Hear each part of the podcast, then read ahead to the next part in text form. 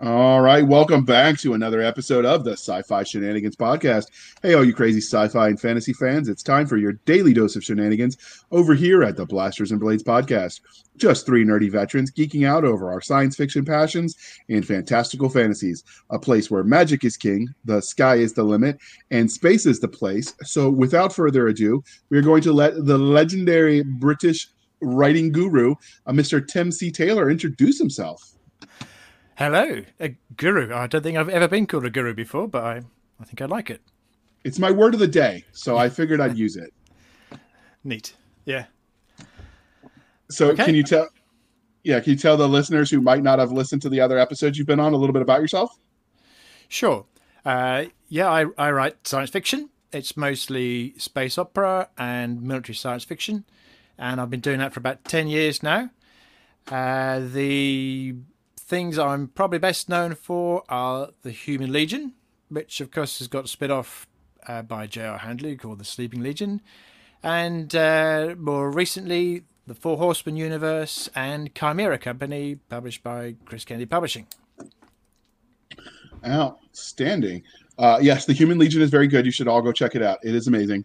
Um, and at some point in time, you know, if the universe conspires in the right direction, he might be able to finish the audiobook series for that as well. Well, yeah, I haven't forgotten it. We're working on it. Yeah, I know. Just the universe has not been your friend lately. It's not.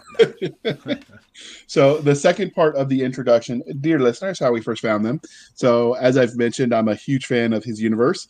Uh, and before I was writing, um, I was reading and uh, commenting on his old message board, which sadly, when he updated his website, didn't survive the, the mergers and acquisitions of the interwebs. Uh, so some of those good commentaries are just not there anymore. But it was lively back in the day, uh, and I found him there. Uh, and so, as you do, you stalk them on the interweb. Uh, when you like somebody, you show your love by stalking them um, creepily. Uh, and so, I would pester him about some of the plot threads he left open to, you know, potentially come back to later. And finally, he had enough, and he said, "You just write the dang thing, and the rest is history." and that's how I wrote my first novel. Yep. All right. So, uh, since this is the Blasters and Blades podcast and we have this new tradition, we cannot let you escape without the religion question. So, uh, which church would you prefer to attend? Space in 1999, The Last Starfighter, or Wing Commander? Wing Commander. It's a good choice. I like that. No one. question. I've I've read the novels and all of it. Yeah, it's a good one. I try to, as best I can, pick franchises that have the movie and the book, so it's a little bit of the the merger and you know acquire people into the various um, reading properties. But well, uh, but yeah, I haven't actually seen the Commander's good. movie. Not yet, but I, I enjoyed. It's good. I check it out. yeah, I mean, it's a little bit campy, but Well, so was the the cutscenes on the, the thing. I I played the original thing on three and a half inch floppy disks. Game. But nice. it was amazing at the time. So, and because we're polytheistic, we like the fantasy too. Never ending story, Jumanji, because hey, that's urban fantasy people, so it counts, or Ladyhawke. So what was the first one? Never ending story. Oh, Jumanji. Yeah, Jumanji's a good one. I liked Ladyhawke though because it was that whole tragic love story th- angle was kind of cool the way they did it. It, it. it had that Greek tragedy air to it. Well, that is true, but there are more dice in Jumanji. This is true. There were lots Yeah. of dice in Jumanji. Yep. Did you watch the remakes, or I guess the the movie two or whatever?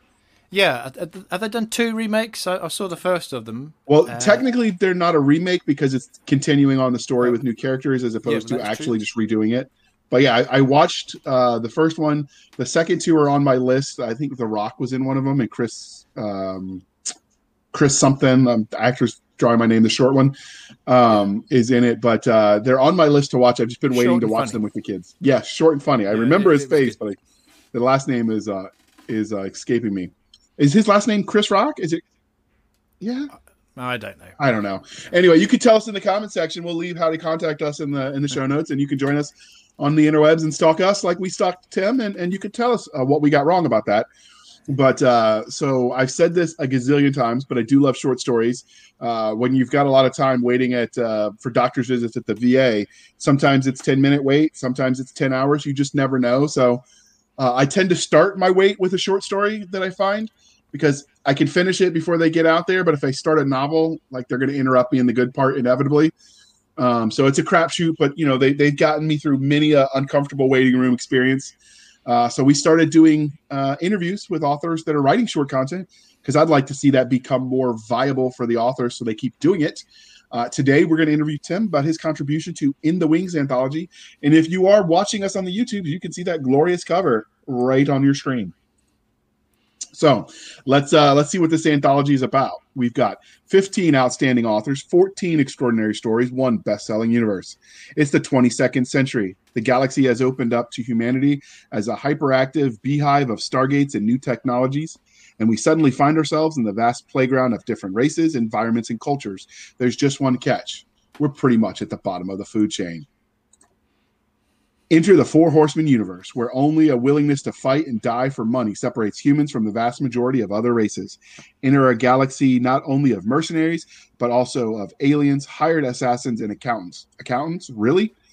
Edited by best-selling author and universe creators Mark Wandrey and Chris Kennedy, in the Wings brings you a variety of all new stories in the Four Horsemen universe, showcasing characters that, until now, have always been out of step or been one step out of the limelight. The 15 authors bring you some of the universe's minor characters, giving you additional insight into truly what makes the universe tick and some additional information you won't get anywhere else. Which, as I understand, this is me, JR, speaking now. As I understand, some of the uh, short stories become pivotal points later. So yeah, They're not right. just throwaway stories; they they matter to the larger world. Um, but we'll get into that in a little bit. But uh, first off, did you write the accountant story? I have written accountant stories, but not in the Four Horsemen universe. Space accountants. Almost, it's definitely yeah, a new niche.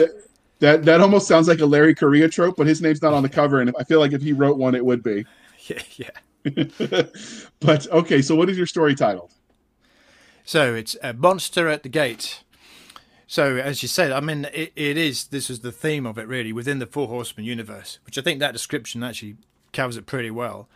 Uh, there are, I don't know, I've lost count, but there's well over fifty, some maybe eighty odd books now altogether in the Four Horsemen universe. It's an awful lot, and uh, there are some really interesting characters in there that obviously never got a chance to really uh, come to the fore. So the call went out to to um, look at secondary characters or minor characters and bring them into the, the limelight. And uh, the different authors have done different things. Uh, some people have taken other people's characters that are just sort of named and not do very much, and then brought them right up and, explored an interesting part of the universe. There's some interesting ah, that's why this person is called that name and why they're like this the way they are. But in my case, I took a character uh, and I moved the story of her beyond where we saw it in the novels. Uh, and hopefully that will lead to something written by another author who will take that character and run with it. So uh, yeah, that's that's an exciting thing to do, uh, and uh, the the character. Um, when I, I, so I've written uh, four novels in the Four Horsemen universe, and they centre around a a space based uh, mercenary company called uh, the Midnight Sun Free Company. And they've got a lot of aliens as well as humans. Uh, and I wanted to write a uh, one of the um, as kind of a monster species called a Tortantula that uh, caught my eye in the first books. Uh, so I had one, and I thought, well, I'll, I'll, call her Betty because that's the sort of name that uh, a truly terrifying ten foot high monster would be called. Uh, there are actually good reasons why she's got that name. She didn't quite realise uh, that it's not necessarily the most terrifying name, although I did know Betty he was a bit terrifying in real life, uh, uh but didn't look like a Tortantula. Anyway, um, I wrote that character out of the novels, uh, the Midnight Sun Free Company. Uh, and the reason was I'd been talking since I wrote that originally. Um, uh, the series creator Mark Wandrey wrote a similar character or a similar species and developed them um, quite a long way beyond where uh, I had been when I first wrote the character. So when I first wrote the, the sketch for that my first novel, uh, there are only two Four Horsemen universe novels. So I, I didn't have all that information, but I sort of what I was trying to do with uh, Betty didn't quite fit in always with what Mark was wanting to do with uh, those characters. So we tried various sort of backstories and ideas, and it didn't really work out. So in the end, I think Mark did a very sensible thing. Why don't you you write her out, uh, and then she will go on a quest. Okay, so I did that, and this story is what happens next. So you see this this character, uh, and I thought, well, I'll I'll I'll take my huge monstrous character, uh, and I will make her appear in her own Conan the Barbarian story. So Ooh, that was my go idea. Go on.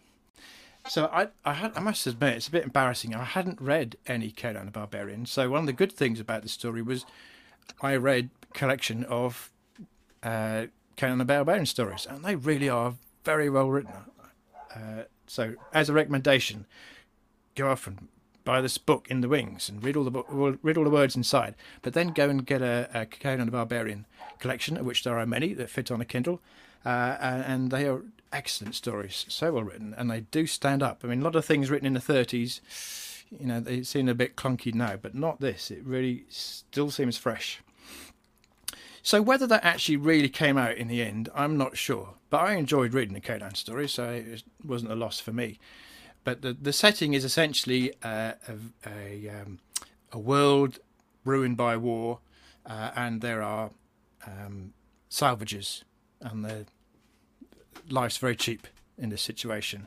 Uh, and the various salvage camps, and this monster comes at the gate of this this camp, the settlement. It's a bit like uh, Mad Max, I suppose, uh, and that is my character. So she's uh, she's there for a reason. She wants something, uh, uh, mostly to eat people, actually, but she wants more than just that. As um, you do, and yeah, that's just her nature. She just likes to eat people. Um, so she uh, ends up having a rather uh, uh, sort of odd couple buddy sort of quest, if you like, uh, with um, a lady called Letitia, who is a mature lady uh, with a cigar and a big gun. Uh, and they go off and they there's a bit of double crossing and destroying your enemies and eating them, or possibly not eating everybody and that's what they do in this story. It's a lot of lot of fun, uh, but I like the fact that also it, uh, you know, it's it's not just a random story. It fits in, uh, and hopefully somebody else will write a story with this character, and then this will be, will link from the last occurrence to the next occurrence of of Betty the Tarantula. Okay, so other than the Midnight Sun, because that's the one you created, the the Merc company. Do you have a favorite Merc company in the universe? Um, yeah, I I do like Golden Horde because I actually wrote some Golden Golden Hordes. Well, the first four novels were the first each of the four four horsemen uh, mercenary companies, and the last one that Chris Kennedy created was uh, the Golden Horde, and uh, the the last of the the books, the novels so far I've written in the Four Horsemen universe, I co-wrote with Chris, so it's it's a mashup. The Midnight Sun Free Company with Golden Horde. So we each wrote each other's characters, which is quite an interesting experience. So uh, yeah, so I'm so I've got an attachment to the Golden Horde definitely after that. Okay, I, liked the uh, the Berserker one. Uh, was it Born Bjorn? Bjorn. Yeah, yeah, that one was interesting. Yeah. I was Jon Osborne. Yeah, yeah, I like those. So other yep. than the other than the story that you wrote, the stories that you wrote, do you have a favorite in the universe? Uh, yeah, uh, Culture's job. Oh. Culture's job, and I'm I can't remember who wrote that, which is a bit bad. And there's like a sort of main storyline, if you like, and then there's sort of spin-offs and standalones. And I think this was the first of the standalones, another very early one. Um, and it's a bit like Jason and the Argonauts, but with mecha. Um, it it just worked really really well. It it very well written, very exciting, and although the you know there's some connection with the Jason story, you didn't really know it was going to go next. So that's that's one of the sort of possibly not one of the glory titles that that, that everybody would necessarily go through, but um, it uh, would be a mistake if people missed that out because I thought it was um, unnecessary. I mean, it's not part of the main storyline, but I think it's one of my favourites, definitely. I really liked. It was one of the early anthologies. I don't think it was even one I was in, but uh, um, john Jean Delarose wrote, and it was about like an explorer, and they sort of Yeah. almost like a Mayan ruin type effect, and it was just it could have fit in any universe. It didn't necessarily have to be Four Horsemen, but it had that classic. The fact that it was was kind of cool because the the um, the equipment was there, the, the the tech and all that, but it had that classic sort of space opera that we Yeah. grew up reading vibe It was- to it. I really liked that one. Definitely. Um, I remember. I think it was in the one that I was in for a few credits more. I think so. It was one of the early ones. Yeah. Um, but that one was that one I really really liked, and the uh, the one Brad Torgersen wrote um, that was Oh, pretty yeah. good one too. I, I enjoyed that one. Yeah. Yeah, it was the uh, the mech. Um, uh, well, see, I can't tell you what it, without giving spoilers. All right, so it was really good. Look up the uh, the Brad Torgersen um, in the Four Horsemen universe. He's he's got one of the anthologies, and, and go from there. It's it's worth reading. Definitely. So, all right. So, are you going to be writing more in the Four Horsemen universe um, other than the anthologies? Or you got more novels coming out? Well, I, I've intended to, but I think I need to have a conversation with uh, Chris Kennedy before too long. Yes, so I, I don't want to be too far away. I think it's two years between uh, the Midnight Sun, the next novel I wrote, I don't want to be two years before the next one. It's just been we've just Facebook very helpfully just told me it's just been a year since the, my last Four Horsemen uh, novel, but I've been busy writing other novels. So, but I would like to do something perhaps next year, but I need an idea first. Fair enough. So, other than the uh, the military sci-fi this universe is, do you think it fits in any other um, subgenres of sci-fi? Well, yeah, it, it's it's uh, space adventure. I think they call it. Um, I mean, it's uh, it, it's also space opera. I think it's got you know big vistas and lots of strange things going on, and deep time and so on. All right. And so, because this is a military sci-fi universe, um, Yeah. mostly um, as the creators have described it, so we're not putting words in their mouth. Um, what is it about the subgenre of mil SF that appeals to you? Uh, well, I think it it uh, it gives some extremes of situations, so it can put you know normal people, but in extreme situations, and it can put extreme people in extreme situations, and it, it really asks questions because I think a lot of a lot of good fiction focuses on the characters. Uh, and the story asks questions of the characters. If you're put in this situation, what are you going to do? And I think military science fiction is a good way of asking really hard questions of characters. Plus, there's lots of explosions and things which can be. Power of the pew Interesting pew. to write. I, I dig that. All right. And so, because we promised you a short interview about short content, dear listener, um, we plan to deliver. So, which science fiction military unit from any franchise out in there in the ethos would you want to serve with? Ah, now you'll be surprised at this. It's the Seventh Cavalry.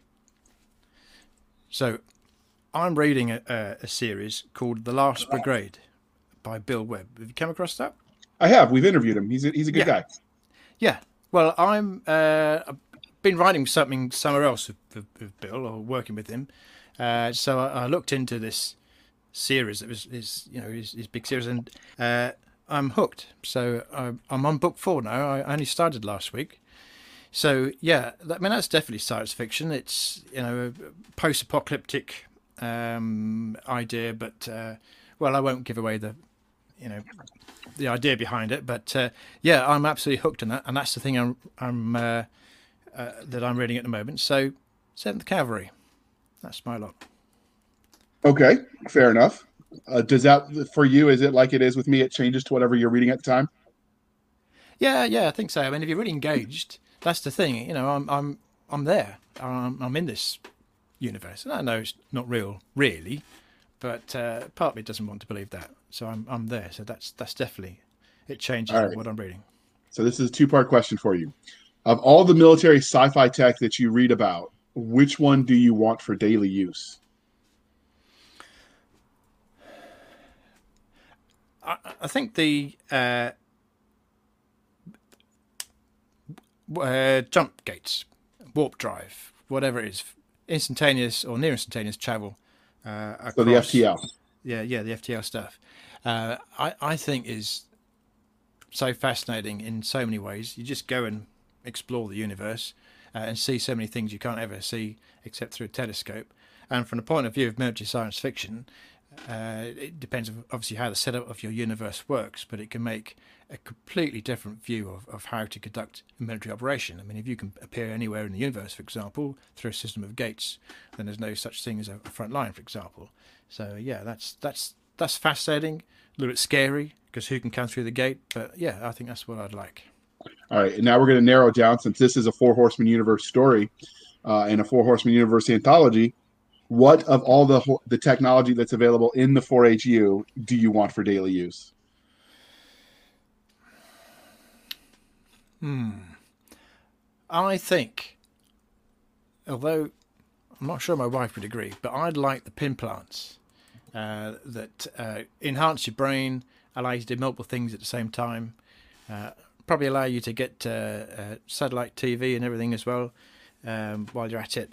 I think the enhancements to the brain, particularly after a few decades of existence where the brain doesn't work quite as sharply as it used to, uh, I think that would be an exciting upgrade and an opening of new possibilities. I thought you were going to go for the CASPer.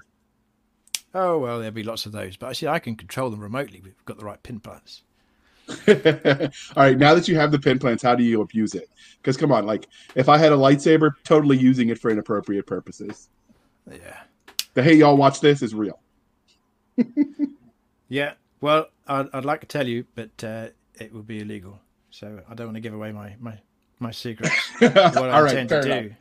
Because the future's right. a bonus. It will be here.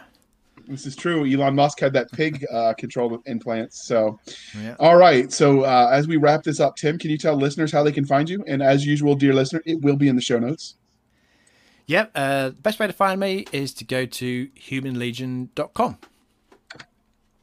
All right, and his other links will be involved included as well. And you can find us on our website at anchor.fm backslash blasters tech and tech blades, anchor.fm backslash blasters dash and dash blades. You can follow us on Twitter at SF underscore fantasy underscore show, Sierra Foxtrot underscore fantasy underscore show. You can email us at blasters and blades podcast at gmail.com. You can join the shenanigans over on our Facebook group, which is facebook.com backslash groups backslash blasters and blades podcast.